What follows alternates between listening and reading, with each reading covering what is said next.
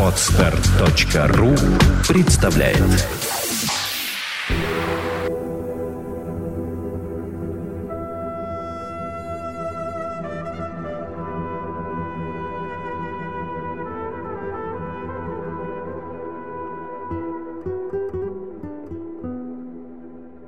Добрый день, дорогие слушатели, с вами в студии Андрей Капецкий, и сегодня у нас гость Владимир Александрович Иванов, один из учеников Юрия Михайловича Орлова. Тема нашего разговора будет о саногенном мышлении.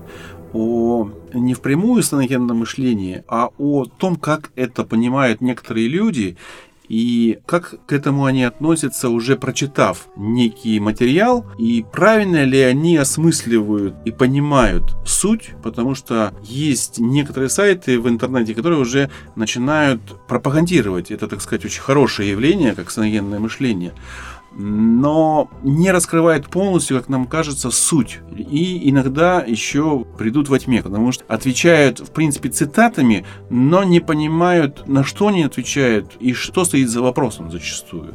Один из таких сайтов, питерский сайт ЦГМ, саногенного мышления, мы взяли как пример на форуме некоторые вопросы и хотим обсудить, потому что там есть консультанты, есть эксперты, которые пытаются отвечать на эти вопросы. И мы хотим просто дополнить эти ответы более расширенно и показать, что некоторые вопросы, они являются стандартными, на них, в принципе, уже есть ответы, кстати, готовые. А вы готовы это обсудить? Здравствуйте. Да, здравствуйте. Действительно готовы обсуждать. А, мне приятно это осознавать, что есть вопросы, люди интересуются, это как раз свидетельствует, что люди интересуются, и есть вещи, которые нужно дать пояснение, связанные с саногенным мышлением, или, как мы в прошлый раз назвали, философией обыденной жизни.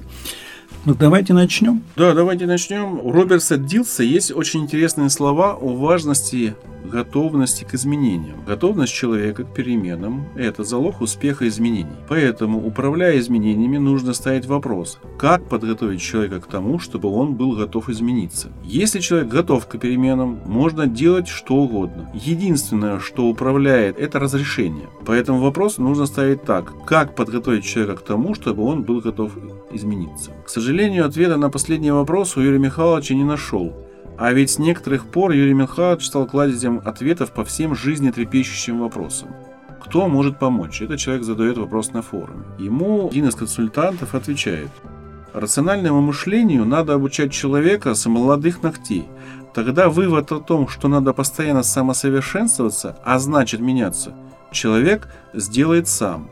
А вот о том, как это делать правильно, и говорит Юрий Михайлович Орлов – если с юности не заложено рациональное мышление, то можете попытаться, используя ненасильственную парадигму управления и собственным примером, повлиять на человека. Однако результат будет зависеть от ваших и его свойств.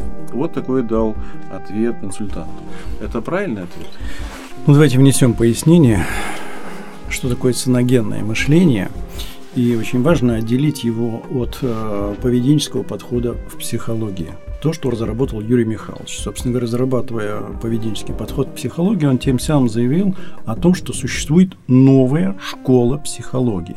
В рамках этой новой школы психологии есть вот эта э, часть, которая называется саногенное мышление или, собственно, работа с эмоциями. Что такое работа с эмоциями? Она требует, во-первых, понимания, как возникает эмоция, и второй момент – понимание, каким образом и овладение навыком, каким образом можно эту эмоцию, возникшую, остановить, как писал Юрий Михайлович, за полторы-две минуты – если человек научается, он может остановить это и быстрее. Возникает реальная жизненная задача, которая какой-то непонятная, вернее, какая-то непонятная ситуация, которая его не устраивает, он пытается что-то внутри себя изменить. То есть ему говорят, ты себя измени. Ну, скажем, полюби себя, да, вот часто встречается выражение. Человек возникает вопрос, а как себя полюбить? Но прежде чем ответить на этот вопрос, нужно понять, а почему я себя не люблю? Почему возникает это чувство? Вот эта готовность заключается в том, чтобы я понимаю, что со мной произошло, почему мне не устраивает та жизненная ситуация, в которых я нахожусь. Так вот, для того, чтобы произошли изменения, нужно знать закономерности поведения. А закономерность поведения говорит вот о чем. Пока поведение, совершаемое поведение, дает желаемый результат, человек к изменению не готов. Не готов. Давайте попробуем смоделировать его. Да, да, На да. простой, знакомой ситуации каждому человеку. Какая жизнь ситуация? Нужно идти лечить зуб к врачу. Вот нужно идти. А он что о чем думает? О докторах, наверное, которые Наверное, будут- доктор. А если у человека возникло ощущение вот этого страха, А он представляет боль, которая последует за тем, как к нему залезут в рот. Да, будут сверлить или вырывать, и будет боль. Он и представляет эту боль уже. да, конечно, он что, моделирует будущее событие, в котором он будет чувствовать себя дискомфортно. Но ему нужно все равно решать вот эту задачу. И он что? Он понимает, что если он пойдет, он пойдет, ему будет плохо, и он останавливается. Человек этот готов к изменениям или нет? Нет, не готов. Скорее всего, не Нет, готов. да, Чтобы конечно. То есть он готов- не, пой- не пойдет вырывать зуб, а это изменение. Да. Когда наступит изменение, когда действительно становится очень плохо, когда поведение, которым он пользуется, защитным в данном случае поведением, оно не срабатывает. И нужно идти к врачу. В Иногда любом это- случае. Потому Да, что ты получишь уже- да. там смертельный результат. Ты умрешь там. Да. да? Когда начинают люди слушать да, другого человека, я говорил, говорил, говорил, а меня не слушали. И вдруг начинают слушать. Почему? Потому что человек, в котором было обращено, он понимает, что его действия становятся неэффективными. То же самое, еще один пример приведу, это связано с тем, когда мы воспитываем каких-то своих детей, да, вот мы говорим, говорим, говорим, а результата нет, нет. Вот тут в этот момент возникает ситуация, когда мы понимаем, что наши действия неэффективны. Вот тогда мы готовы к изменениям. И только тогда, то, о чем говорит автор, можно слушать, что-то делать. Тогда вот люди начинают слушать. А что же делать в этой случае? Эм, В этой ситуации. Тогда человек готов услышать, и не только услышать, но и что-то совершить. Так вот, в саногенном мышлении начинается все с того, что человеку говорят, чтобы изменить другого человека или изменить себя, надо обратиться к себе, прежде всего к себе, и посмотреть, что в тебе может быть или уже существует неэффективное поведение, которое приносит тебе страдания. И тогда перед человеком возникает другая задача. Он понял, что вот есть не страдание, а его источник какой? Вот. Вот это и главное. Тогда как раз мы как раз и обращаемся к самому саногенному мышлению, то есть тех эмоций, которые у человека возникают. Здесь надо сделать тоже пояснение. Какого плана? Сам образ мысли, та философия жизненная, которая есть, она не является предметом страдания. Она является началом. Но само страдание приносит наше переживание. То есть то, что возникает в результате нашего понимания ситуации, когда наша мысль и ситуация не сходятся. И вот это переживание является источником. Вот когда человек начинает понимать этот источник, вот тогда его можно что? Устранять. Как это выглядит у Орлова? Мы говорим вот о чем.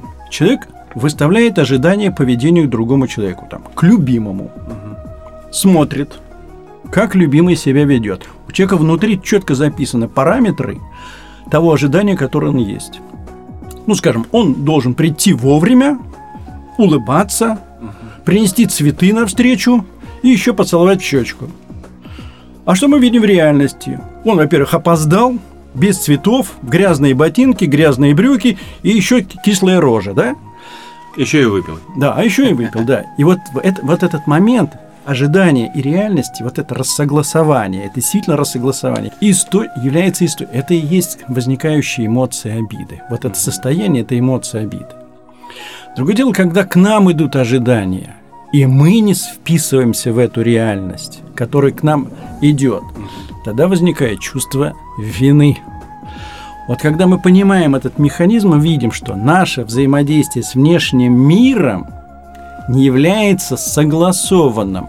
И она, вот это, это оно, с- рассогласование, является источником душевного страдания. Что в этом случае предложил Орлов? Не просто рационализировать, а выстроить некоторую последовательность хода мыслей, которая позволит человеку сначала ослабить душевную боль обиды или вины, а потом, повторяя этот ход мыслей, вообще его прекратить. И это будет, собственно говоря, изменение. Вот это и будет изменением. Изменением внутри человека. Что тогда происходит? Человек начинает мыслить иначе. Давайте мы все-таки для наших радиослушателей приведем маленькие примеры, чтобы было более понятно. Давайте. Мне нравится вот такой пример, который я часто привожу на встречи с людьми. Вы договорились о свидании своей пассии в какое-то назначенное время и смотрите. Время наступило, уже 15 минут, а пассии нет. Здесь могут быть два хода мыслей. Два хода мыслей. Первый. Ага, проверяет она.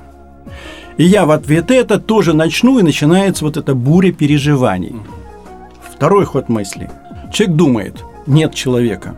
Видимо, он ехал ко мне на трамвае, колесо спустило, и трамвай стоит, он не может мне позвонить и не может дозв... Сообщить об этом. Нет, не, я именно случайно, не случайно говорю именно трамвай. И колесо? Вот это да. Потому что вот в, этой, э, в этой аллегории, да, вот в этом, так сказать, э, в этом примере показывается, как человек начинает думать. И тогда что он, к какому выводу идет? Он успокаивается. Ну, он оправдывает человека.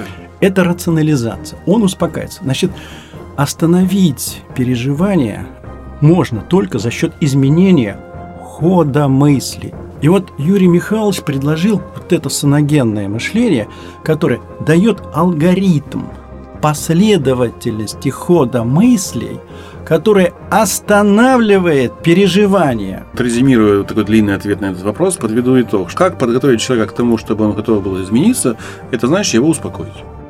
Ну, во-первых, э, для того, чтобы изменился, он начал должен быть делать эту заявку что он готов измениться. Ну, то если есть... вопрос уже как бы задан, то, скорее всего, человек готов изменяться, но он да. не знает как.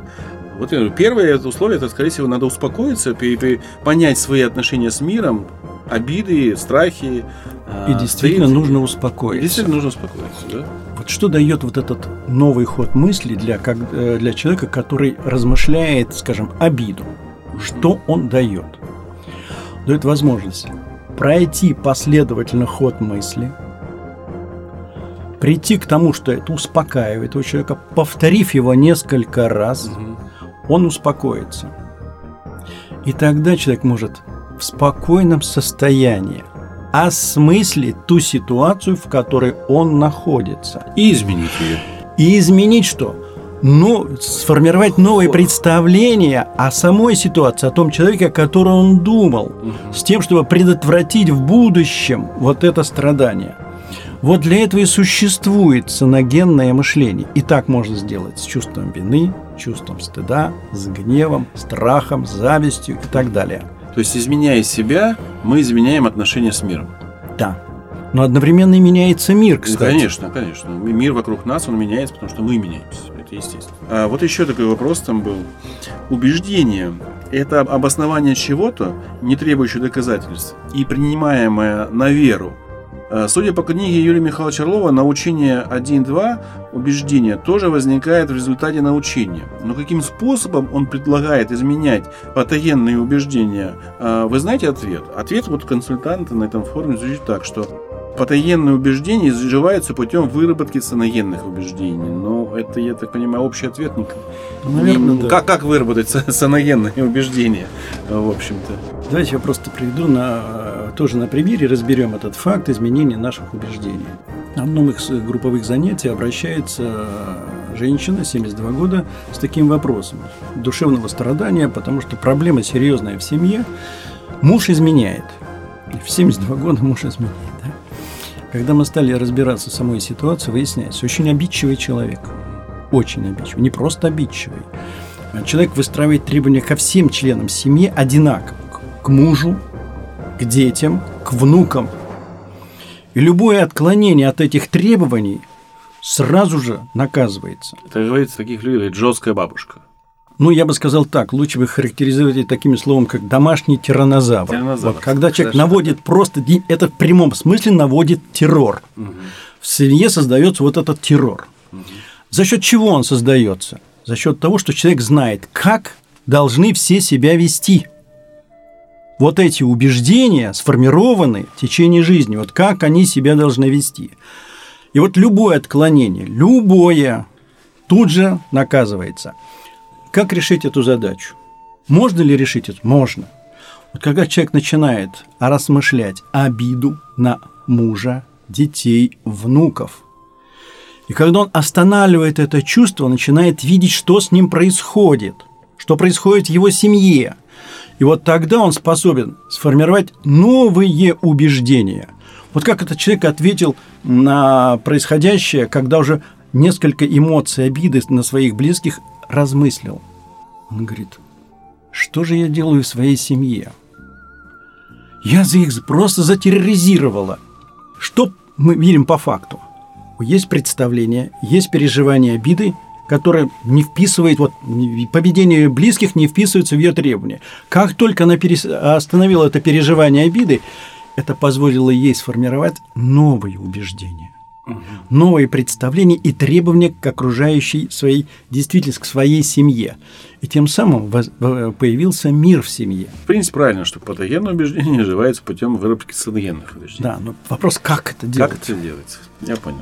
Здесь еще такой вопрос на форуме, он такой длинный, я его весь зачитывать не буду, но, видимо, Аткинсон это какой-то один известный психолог, видимо, да? По выводам его, а, там он приводит примеры, в конце есть заключение, что положительные эмоции выступают в роли акселератора, а отрицательные в роли тормоза. То есть положительные эмоции поощряют нас следовать собственным эгоцентричным убеждениям, а отрицательные предупреждают о проблемах, указывают на то, в чем наши предположения неверны и инициируют процесс познания. Отрицательные эмоции приносят пользу, когда они уменьшают в нашу уверенность в предположении настолько, чтобы позволить нам научиться чему-то новому. И вот человек отвечает, что отрицательных эмоций нет. Есть, э, так как все эмоции положительны, потому что полезны, если не чрезмерны. Эмоции – это функциональная система со своей задачей. Есть неприятные и приятные переживания, чувства. Неприятных переживаний в жизни больше и они важнее – так как сигнализируют об угрозах благополучию. Поэтому неприятные переживания лучше активизируют сознание, а научение избавления от неприятного более стойкое. Давайте попытаемся все-таки внести ясность Я вот, в этих вопросах. Да. Значит, действительно, мы все испытываем как приятные чувства, так и неприятные. Вот неприятные чувства мы квалифицируем как отрицательные переживания или отрицательные эмоции. Угу. Они действительно в нас есть, и они от нас никуда не деваются. Это надо сразу объяснить. И Юрий Михайлович все время эту мысль подчеркивал. В чем отличие саногенного мышления от такого понимания, которое такое упрощенного понимания, что позволяет просто устранить эти эмоции? Дело в том, что все эмоции никуда не деваются. Чем отличие человека, который владеет саногенным мышлением, от того, который не владеет? Когда человек не владеет саногенным мышлением, чувства, которые неприятные возникли, отрицательные эмоции, они его захватывают и могут потянуть на час, на два, на месяц, на год. Я встречал ситуацию, которая десятилетиями и не одно десятилетие человека мучает. А вот человек, который владеет саногенным мышлением, он тоже испытывает те же чувства. Абсолютно все то же самое. Только разница в одном. Время, которому нужно остановить это переживание, это полторы-две минуты. Когда он останавливает сознательно или уже за счет выработанной привычки останавливает переживание, он находится в равновесии. Он не тратит свою психическую нервную энергию на это переживание. Угу. Вот это и есть отличие. Но вы согласны с тем, что отрицательных эмоций нет? Я уже сказал, что неприятные переживания называем как отрицательные эмоции. Дело в том, что они все равно работают. Вот когда человек обиделся, он схватил там сковородку и нанес удар. То есть, а потом соображает, а что же было-то? Потом приносит извинения. Отрицательная эмоция это не просто тормозит, наоборот, она может включить действие – и во многих случаях вот эти совершенные преступления или неприятные поступки – это результат тех неприятных переживаний, которые возникли в человеке. И они включили некоторую программу отработки этого, этой программы с тем, чтобы прекратить это переживание. Ну, то есть тогда в э, вопросе, в принципе, правильно говорит, что отрицательные эмоции приносят пользу, когда они уменьшают нашу уверенность и в предположениях настолько, чтобы позволить нам научиться чему-то новому. Ну, вот тут как раз Юрий Михайлович, я бы сказал, так сказать, интерпретирует совершенно по-другому. И отрицательные эмоции и есть. Они не учат нас новому. Они нам показывают, что мы не можем остановить эти переживания. Ага. вместе с ними и те э, программы действий, которые они вызывают. Так задача заключается в том, что эти программы действий прекратить. Обычный прием. Типичная домашняя ситуация. Когда человек орет дома. Чего он орет? Орет дома на кого-то? Да. Что, обиделся? То есть возникла эта обида, а дальше, так сказать, только то, что вот этот гнев в виде речевого, так сказать, проявления, который пока он не выплеснет это, а вместе с ним появляется давление, повышается частота сердечных сокращений, вот это и есть проявление эмоций. У Орлова смысл в чем? Остановить ее за полторы-две минуты. И тогда человек перестает разрушать отношения рядом с собой. Спасибо вам за сегодняшний разговор. Я думаю, что мы, наверное, сделаем цикл передач на эту тему и продолжим обсуждать эти вопросы. И мне кажется, будет слушателям интересно. Спасибо, что пришли. А, всего доброго. До новых встреч. С вами был Андрей Капецкий. И Владимир Иванов. Владимир Иванов. До свидания. Записывались мы в студии э, Владимира Нелюбина и коллектива Moscow News. За пультом был Василий Пеньков. А, до новых встреч. До свидания.